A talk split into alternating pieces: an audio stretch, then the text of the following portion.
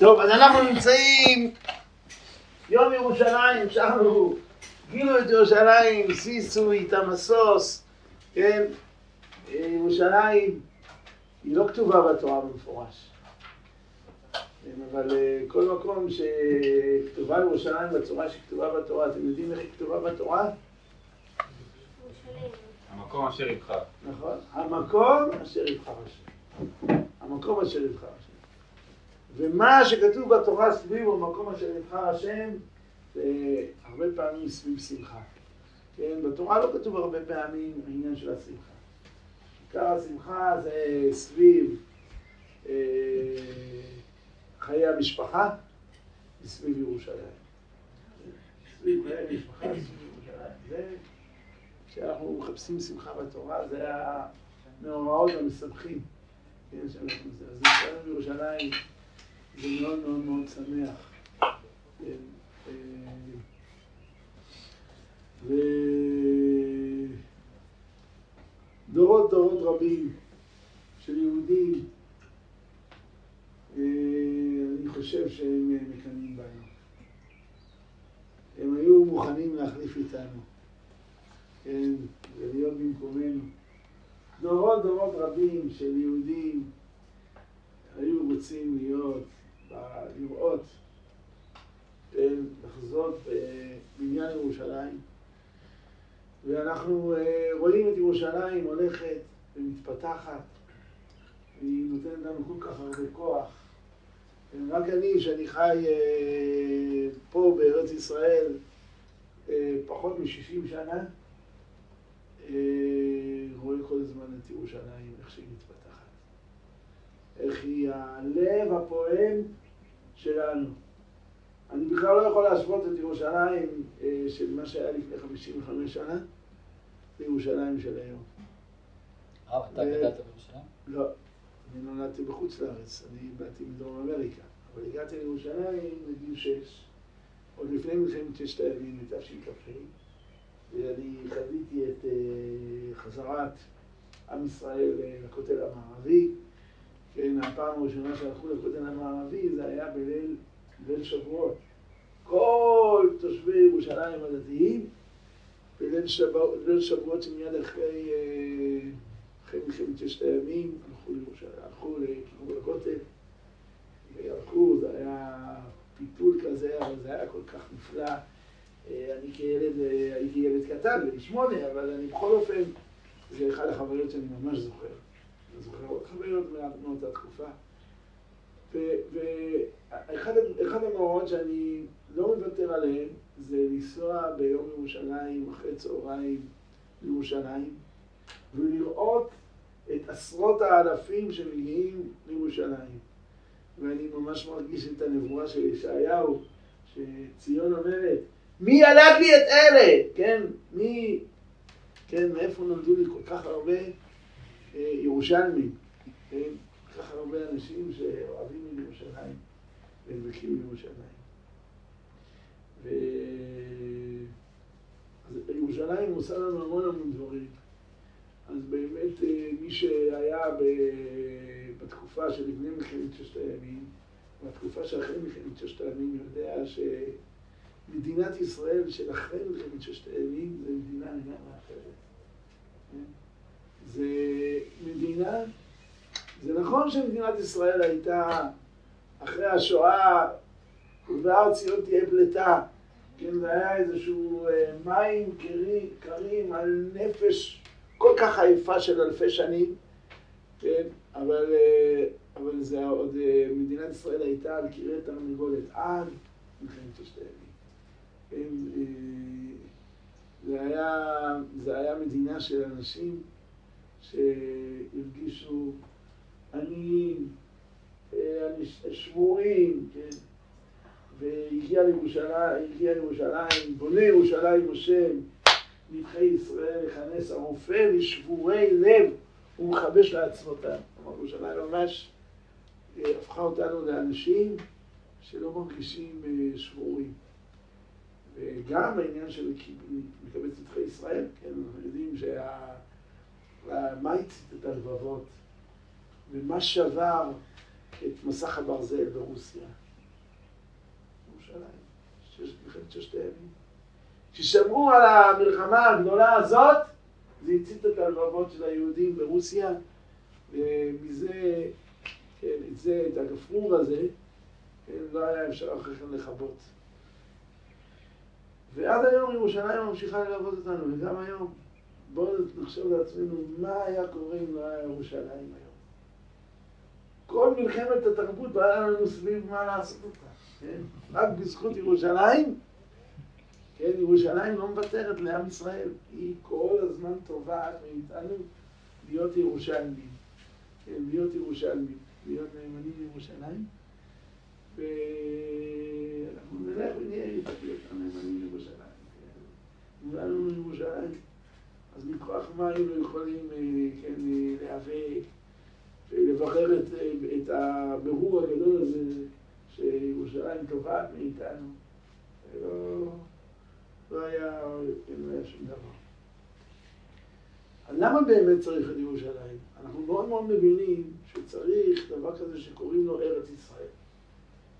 אנחנו מאוד מאוד מבינים שצריך, לא מספיק שיהיה ארץ לעם ישראל, צריך שיהיה גם בית מקדש, כי זה הייעוד העיקרי שלנו, כן, הייעוד העיקרי שלנו. אנחנו לא סתם, אנחנו עם שבא לחיות חיים כאלה, ובעצם החיים האלה הם צריכים להיות חיים שמעירים את העולם כולו, כן, של חיים שהמשמעות שלהם, התוכן שלהם, העושר שלהם, ביטחון שלהם, כל דבר ודבר בחיים נובע מהקשר לקדוש ברוך הוא. אז זה שאנחנו צריכים שההר, בהר מרום ההרים, שיהיה לנו בית מקדש, זה אין ספק שצריך את המקדש. צריך בית מקדש. והדבר המיוחד והמחודש, שעם ישראל הוא לא עם שיש לו בית מקדש. אנחנו לא רק דתיים, אנחנו לא נוצרים ומוסלמים שהאמונה שלהם היא אינה קשורה לעם מסוים. בעם ישראל זה בנוי בצורה כזאת שהדגל של הדבקות בקדוש ברוך הוא היא מלובשת, היא מופיעה בצורה כזאת של אומה שלמה שהיא אומה שמתגלה בה. מה עושה הדבר הזה שאנחנו קשורים לקדוש ברוך הוא דרך בית מקדש? אבל למה צריך את ירושלים? מה לא היה מספיק שיהיה בית מקדש ויהיה את הארץ? כן, צריך חיבוש, צריך חול, הנה יש ארץ ישראל. צריך קודש, יש בית מקדש, למה צריך ירושלים? אותה שאלה, זה גם קשור למה שאנחנו השבת התחלנו לקרוא ספר במדבר. ספר במדבר הוא שתי הפרשיות הראשונות, אפילו אפשר לומר, זה כבר יש לו בפרשה השלישית, הוא מאוד מאוד מנכיח, מאוד מאוד מציף את שבט לוי. וגם על שאלה לוי אפשר לשאול כזה שאלה. אנחנו לא מבינים למה צריך שיהיה עם ישראל, שיהיו שבטי ישראל. אנחנו מאוד מאוד מבינים למה צריך שיהיה לנו כהנים. צריך, כל עם צריך את האנשים שהם כל הזמן דוחפים לדברים הרוחניים. אבל למה צריך לוויים? למה צריך את הלוויים? למה לא מספיק ישראל וכהנים? ולמה צריך את הלוויים? בלי הלוויים יכול להיות שתי בעיות. מה התפקיד של הלוויים? הלוויים יש להם שתי תפקידים. תפקיד אחד זה להיות בשערים של בית המקדש. והתפקיד השני שלהם זה להיות משוררים בבית המקדש. מי נמצא בשער? מה עושה זה שנמצא בשער? זה שנמצא בשער, כמו שאתה אמרת, הוא קודם כל דואג שאנשים ייכנסו, פותח את השערים, אבל הוא גם סוגר את השערים. כלומר, בלי הלוויים יכול להיות שתי סכנות.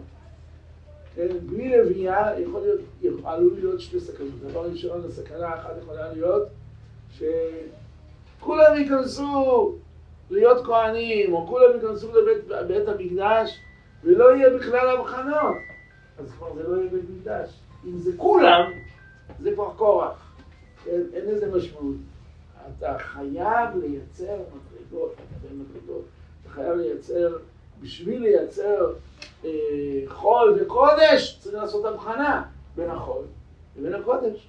אתמול אנחנו עושים הבדלה, עם הבדיל בין קודש לחול. זה תחילת 18, זה לדעת לעשות הבחנה בין דברים. אז זה התפקיד האחד. התפקיד השני באמת של השאר הוא בואו שם בתודה, חצרות המתירה, זה לקרוא לאנשים, להיכנס, לבוא, להיות שייך, לחבר. זה תפקיד אחד שיש ללבי. התפקיד השני של הלבי, של השירה, כי עלול להיות בעיה אחרת. יכול להיות שבאמת הכהנים יישארו כהנים, אבל הם יהיו ממש רחוקים מעם ישראל. עבודת בית המקדש, מה שקורה בתוך הקודש, לא ייגע במה שקורה ברחבי הארץ. ויהיה בית מקדש, ויהיה מה שקורה בארץ. צריך מישהו שכל הזמן ידאג שמה שהכהנים עושים בבית המקדש, והם עושים את זה שם בבתי גבאי. אם אני אומר מילים שהן לא ברורות, אז אפשר לשאול, כן? בתי גבאי זה גם היה בפנים, כן? בתוך. אז שם עושים את זה, שישמעו את זה. הם צריכים ללוות את עבודת בית המקדש בשירה, הם לגשר, להיות אלה שהם מייצרים את הקשר של מי שמגיע לעזרה, שישמע דרך שירת הלוויים, יהיה מחובר לדברים. כתוב בספרים שהלוויים, כשהם היו שרים, היה להם רוח הקודש. והם ידעו להבחן מתי אלה שהגיעו לעזרה, למקום בית המקדש, כבר הם ממש מחוברים כאילו לקודש. כל עוד שהם לא מחוברים לקודש, לא הפסיקו לשיר. כן? אדם היה מביא קורבן חטאת, היה רוצה להרגיש את ההתפייסות, את ההתארות, זה שהוא משאיר את החטא מאחריו, והוא כבר זוכה ללבנון. בית המקדש נקרא לבנון. אתה יודע שמי שמגיע לשמה, יוצא לבן. אבל זה תהליך. הלוויים הם אלה שצריכים לשים לב האם באמת מי שמגיע הגיע, או שהוא רק כן, אז זה שירת הלוויים. אותו דבר ירושלים. ירושלים היא עיר שחוברה לה יחדיו, והיא באה לחבר בין החול, בין הארץ לבין המקדש. ירושלים מצד אחד היא חצרות בית השם. אנחנו אומרים בהלל, מה השיב להשם כותב עלי, כוס ושבות עשה. נדרה אל השם השלם, ננדלה לכל עמו, בחצרות בית השם, בתוככי ירושלים. כן, זה הצד אחד שירושלים היא מרחיבה, כן, מביאה את בית המקדש לכל עם ישראל שעולה לרגל, ועם ישראל שעולה לירושלים, כי שמה עלו שבטים שבטיה, עדות ישראל להודות לשם השם. זה מקום שאנחנו מודים לשם השם, מקרבים קורבנות שלמים, מביאים נדרים, וזה, ומודים לשם השם. אבל ירושלים היא גם מטפלת בבעיות שיש ברחבי הארץ. כשיש בעיות, או כשאנחנו רוצים משהו שיחבר את כולם, וזה, אז כשיש בעיות בצדק ובמשפט, אז לאיפה עולים? כי שמה ישבו כיסאות במשפט, כיסאות לבית דוד. כן, אז זה החיבור המופלא שיש בירושלים. אז כשאנחנו מדברים, אז אנחנו מדברים בעצם על כך שיש שלושה דברים שאנחנו שואפים עליהם. אנחנו שואפים לחזור לארץ, שואפים לחזור לירושלים, ושואפים לחזור למקום המקדש. וכל דבר הוא משהו אחר, דורש אנרגיות אחרות, התרכזות בדברים אחרים.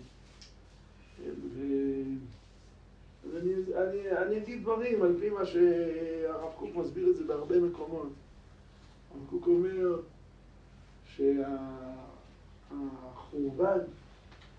והמצב של הגלות הוא פגע בעם ישראל בכל הקומות החיים. אין ספק שהוא פגע בכמה אנחנו מחוברים, כמה אנחנו יכולים ללנות מהנשמה שלנו, כמה יש גילוי של שם השם, כמה יש השראת שכינה. זה אין ספק שברגע שנחרב בית מקדש ואין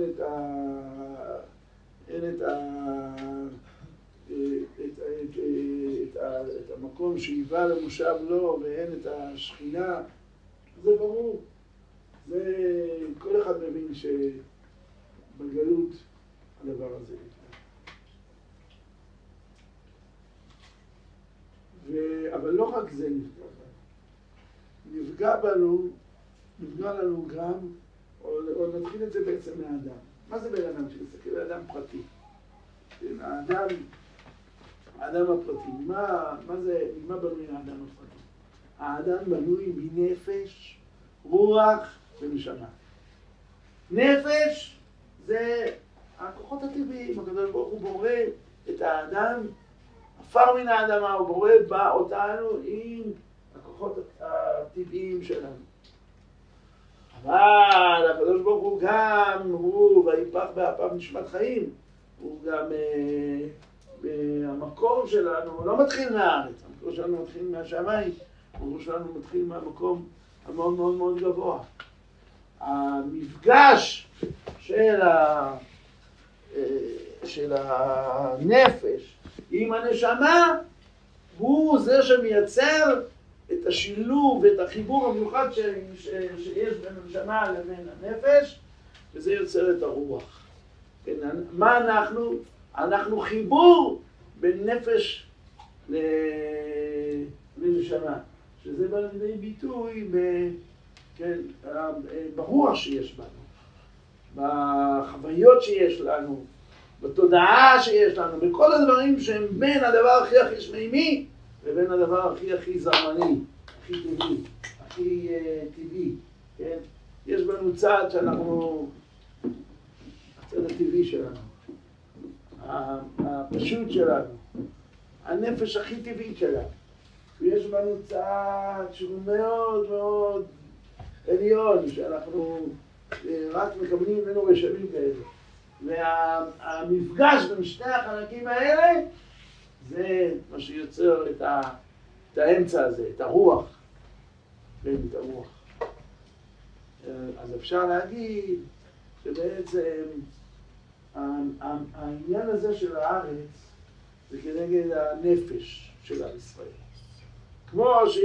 כמו שבאדם הפרטי יש את זה, אז גם באומה הישראלית יש את הדבר הזה. יש, רגילים להגיד את זה, יש מלך, מוח, לב, כבד. כבד זה הצדדים הטבעיים, הלב זה הרוח, והמוח זה כנגד הנשמה. אז גם כאן אנחנו נשארו עלינו. בית המקדש זה המוח שלנו, זה הנשמה שלנו, זה הצד העליון שלנו.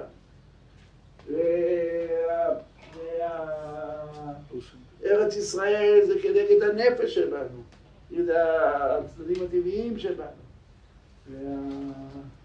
וירושלים כנגד הרוח, כנגד הלב.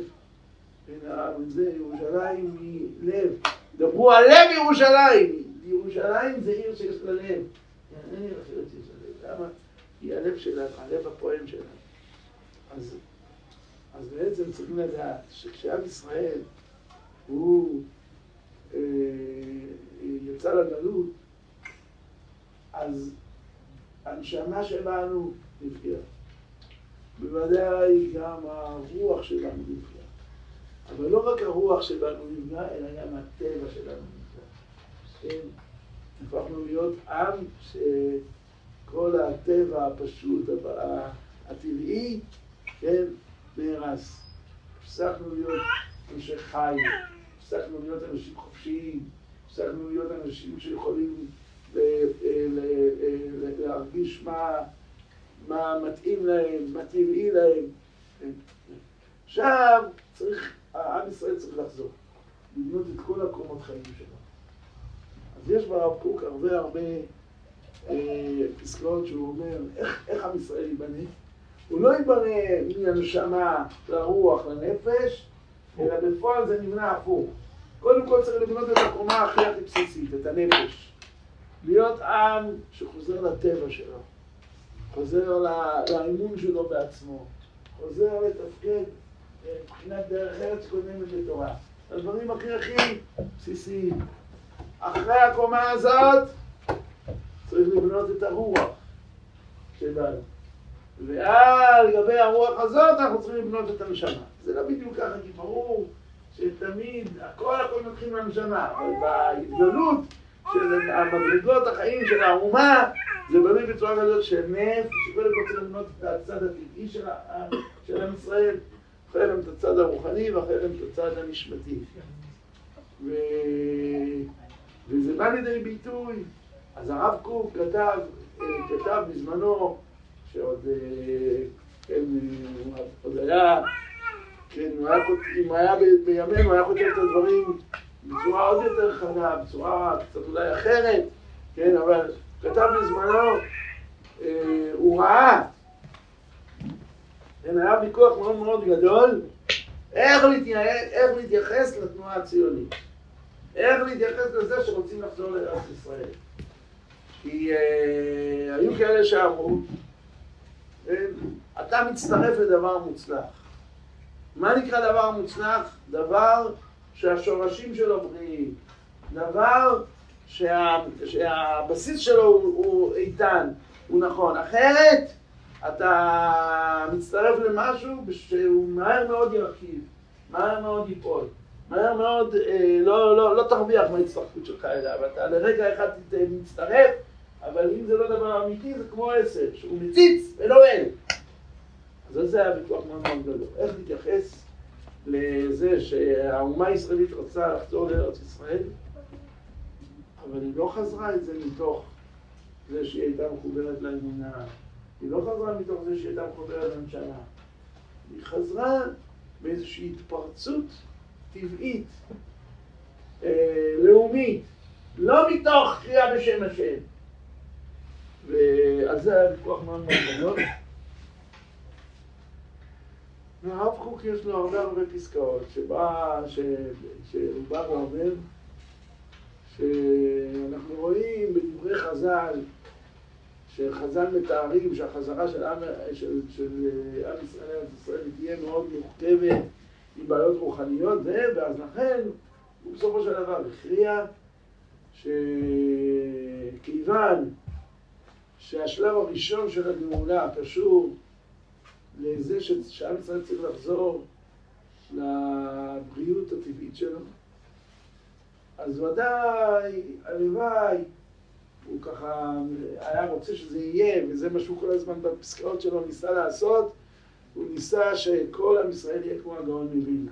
להיות גאון מווילנה זה להיות אחד או להיות אנשים שנמצאים בתוך החדר, והגלות היא כבשה את הנפש הישראלית, והיא הפכה את כולם לכאלה תלויים, ושאתה תצליח בגאונות לבנות בבת אחת גם את הנפש, גם את הרוח, גם את הנשמה. וזה לא הלך. זה לא הלך. בינתיים, בשלב הראשון, הפרץ הראשון של הגאולה היה, היה צריך לבנות את הנפש הטבעית הישראלית. יש לו כבר לא משיח בן יוסף, לא? בחלק מהמקומות, כן, הוא קרא לזה משיח בן יוסף. משיח בן יוסף זה מושג... זה הליך, לא כבן אדם. בסדר, כן, כן, אבל זה מושג, זה מושג שגם לא אפשר להקדיש. בנות בצורת הקומה הכלכלית, הקומה... אז אני לא קורא לזה הקומה הכלכלית, הקומה של הנפש הטבעית. יש בדברי הרב שהרב כותב בכמה מקומות הנפש של פורשי ישראל היא מתוקנת יותר מהנפש של שלומי אמוני ישראל. והרוח של שלומי אמוני ישראל היא יותר מתוקנת מהנפש של פורשי ישראל. כלומר, הוא ראה, בא ואמר, יש משהו באלה שהם מאמינים שהם נשארו מקובצ'ים, שהם נשארו קבועים, שהם לא מאמינים בטבעיות החיים שלהם, שאין להם עוצמות, הם לא גיבורים, הם לא מעיזים, ועוד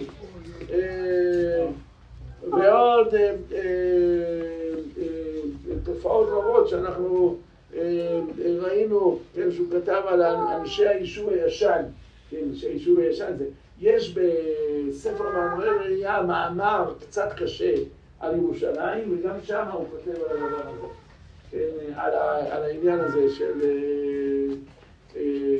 כן, על הדבר הזה. אז הרב קוק הבא ואמר, עם ישראל בשלב הראשון נבנה, צריך לבנות את הקומה של הנפש הטבעית. מה בונה את זה? חזרה לארץ. זה מה שארץ ישראל הזרימה לאומה הישראלית. כן, היא הזרימה לעם ישראל, הפכה אותנו לאנשים שהם נראים קול, מורידים קול, ענוותנים, עזים, כל כוחות החיים, כן, כל טבעיות החיים, כל הטבעיות, הצבע של החיים חזר לנו, שזה אנשים רוקדים, אנשים שמחים, אנשים אוכלים, אנשים ישנים, אנשים מתווכחים, זה כל התסיסת החיים הזאת, כן, באה על ידי המפגש עם ארץ ישראל, על ידי החזרה לארץ ישראל. אבל לא לעולם להתעקע בשלב הזה, מה שנקרא, נכון? צריך להתקדם, אבל בואו הוא רוצה לקדם את הגאולה, אז בואו הוא רוצה שנעלה קומה. נעלות קומה זה להתחיל לקנות את הקומה של ירושלים. ירושלים זה כבר לא רק הקומה של הנפש. אז קודם כל ברור הדבר הזה שגם אנחנו באים לירושלים, אז יום ירושלים הוא גם נותן לנו בריאות, נותן לנו טבעיות. בוודאי, כמו שאמרנו, רופן שבורי לב, הוא מחבש לעצמותיו, חיזק שערייך ברחמנך וקרבך, יש את הדברים הבסיסיים שגם ירושלים בנויה על הדבר הזה. ככה זה תמיד בנוי. גם כשנגיע לשלב הנשמה, זה יעזור לרוח, זה יעזור לנפש, וזה. אבל ברור שגם אנחנו מודים לירושלים על זה, שגם הקומה הטבעית, הבריאה הפשוטה, אנחנו קיבלנו כוח אחר. אין מה לומר שמלחמת ששת הימים, שהלב שלה היה כמו שירושלים, כן, החזיר את הצבע לעם ישראל מכל הבחינה. אבל ירושלים היא דורשת מאיתנו יותר. ירושלים היא טובה מאיתנו להיות ירושלמים. להיות ירושלמים זה להיות נאמנים לרעיונות של ירושלים, כן, לרוח של ירושלים, לאמירה של ירושלים. לירושלים יש המון אמירות, שזה בעיקר מה שאנחנו צריכים לעשות עכשיו. עוד אנחנו עוד לא בקומת בית מקדש, קומת בית מקדש זה קומה עוד יותר גבוהה. קומת בית מקדש זה קומה מאוד מאוד גבוהה, שהיא קשורה למצב עוד יותר מתוקן, שכבר בעולם יש ממש מצב של שלום, יש מצב ככה עוד יותר מתוקן. עכשיו אנחנו בקומת ירושלים. קומת ירושלים היא קומה שיש עליה מלחמה. רוב התיאורים של המלחמות בנביאים זה סביב ירושלים. ויש כל מיני סוגים של מלחמות. יש מלחמות פיזיות, יש מלחמות רוחניות, יש המון ברורים סביב ירושלים. ירושלים היא ואנחנו שמחים בבירורים האלה. כי ירושלים היא עוזרת לנו, אנחנו שמחים בבירורים האלה. אז תמיד אנחנו יכולים לבוא ולהגיד, למה הנה תראו כמה אנשים מפנים עורף לירושלים זה. אז קודם כל אנחנו צריכים להרגיש בטוחים. אין על ירושלים. היא תהיה יותר חזקה מכל המוחות שבעולם, לא יזיזו את זה הדגל של ירושלים טובעת מאיתנו, כן? רק מה, יש ברורים, יש זה, כן? אז טוב, אני כבר מדבר, הוא ביקש ממני לדבר 20 דקות, כן? אז אני... הוא ביקש חצי שעה. מה? אני אגיד לך, שעה לא תצא. אז אמר לי משהו כזה. אני לא כזה. האמת היא שחוץ מהסעודה הזאת שלכם, אנחנו יש לנו גם פה, בכולל סעודה שגם שם אנחנו רוצים להיות שותפים, אבל יש, אני דיברתי אתמול עם בני הנוער ביישוב, אז בני נוער צריכים לעשות אותם חשות יותר, אז אמרתי להם, מה זה ירושלים בשבילי? איך אני נהיה יותר ירושלים? איך בן אדם נהיה יותר ירושלים? אז אמרתי להם, חז"ל אומרים, והנצח זו ירושלים. והנצח זו ירושלים. כך חז"ל אומרים למשפט. אמרתי, אני כל יום בודק את עצמי. איזה פעולות אני עושה וכמה, מה שנקרא, כמה חיי מדף יש להם. אדם כועס, אז אם הוא זוכר שהוא כועס, ואחרי 10 דקות הוא נרגע, כי הוא מבין שהכעס היה שטות, אז חיי המדף של הכעס היה 10 דקות. אדם אוכל, ואחרי שהוא אכל, אז הוא אחרי 4-5 שעות, הוא מאוד פעם רעב, חיי המדף של פעולת האכילה, היא 4 שעות. כמה פעולות בחיים שלי, ביום שלי, אני מצליח לעשות שחיי המדף שלהם יהיו קצת יותר ארוכים מאשר יום, אלא שיהיו קשורים לנצח. זה ירושלמי. ירושלמי זה אדם שמצליח כמה שיותר פעולות בחיים שלו, שיהיו פעולות שהן מחוברות. דיברנו על זה שירושלים זה עיר שמחברת. מה מחברת אותנו? מחברת אותנו לנצח. מחברת איזושהי פעולה שאבות אבותיי היו שמחים בה, ושהנכדים והנינים שלי יהיו שמחים בה. זה הפעולות הירושלמיות שלי. אז אנחנו כל יום ויום צריכים לחפש, למצוא עוד פעולה שתהיה פעולה ירושלמית. זה יום ירושלים שלי, להיות עוד יותר ירושלמי. יום ירושלים זה באמת, בשבילי זה קודם כל ללכת עכשיו עוד מעט לריקוד הדגלים, ולראות איזה זרם חיים מקרינה ירושלים. כמה יש ירושלמי, כמה הרבה ירושלמים, כמה אנשים, גם אלה שמתנגדים לירושלים, כמה הם לא יכולים לישון בבית בשקט. ירושלים מעצבנת אותם, גם זה עושה הרבה. יש יותר אבל. יש כאלה יותר ש... לא? לא יודע. לא נראה לי, ברמה הלאומית, הכללית של האומה, אני חושב אני מופתע, אבל אתה פותח היום רדיו, וכל זה שרים שירי ירושלים, פעם זה לא היה כך. זה לא היה כך, כלומר, יש משהו שבצד של ההתקרבות אל הקודש, לחיבת המסורת, משהו כזה, כן, אני לא, אתם מבינים בזה יותר, אני פה תקוע בפסגות, אני לא יודע מה קורה, אני לא יודע, אבל אתם צריכים להגיד לי יותר, אבל אני אומר כזה דבר, שאני רואה יהודי אחד שהיה רחוק, ופתאום הוא מתקרב וחוזר בתשובה, מבחינתי זה נס. וזה עוד פעם סטמפלה, מה שנקרא, חותמת בד"ץ שהתורה היא אמת. יש לי כל מיני דברים שאני מחפש, הוכחות לזה שהתורה היא אמת. אז שאני מצליח להיות בישיבה גבוהה, לקחת בחורים מודרניים, בחורים שמלאי חיים, מלאי עוצמות, ואני מצליח לא לשגע אותם, אבל לעניין אותם, והם רודפים אחריי שאני אגיד להם עוד איזושהי סברה באיזשהו פלפול תלמידים, משהו כזה, ואני אומר לעצמי, אין, בטוח שהתורה אמת. זה לא יכול להיות משהו לא אמיתי, כן, לעשות את הדבר הזה. וכשאני רואה בעל תשובה, אז אני אומר עוד פעם, יש לי סטמפה לאמת. אז אנחנו בטוחים בכוח, בעוצמה, כן? ואיך זה מתלבש, ואיך זה באמת, כי באמת אין פה קוסמות. זה צריך להיות עמל. גם אנחנו לא רואים בסוף ירושלים.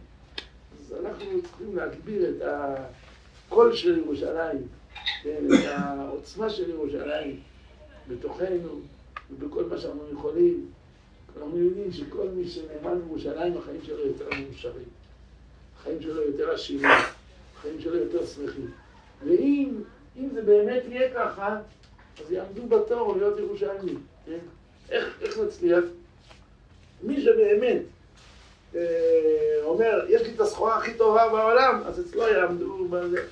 אז אנחנו מאמינים בירושלים לסחורה הכי טובה, ואנחנו בוטחים בסחורה הזאת. בואו נבחר הכמויות, בואו נראה עוד, כן. בינתיים אנחנו רואים שירושלים מחזיקה מעמד אלפי שנים, וגם היום היא לא מאכזבת. כן, בעזרת השם. תודה רבה.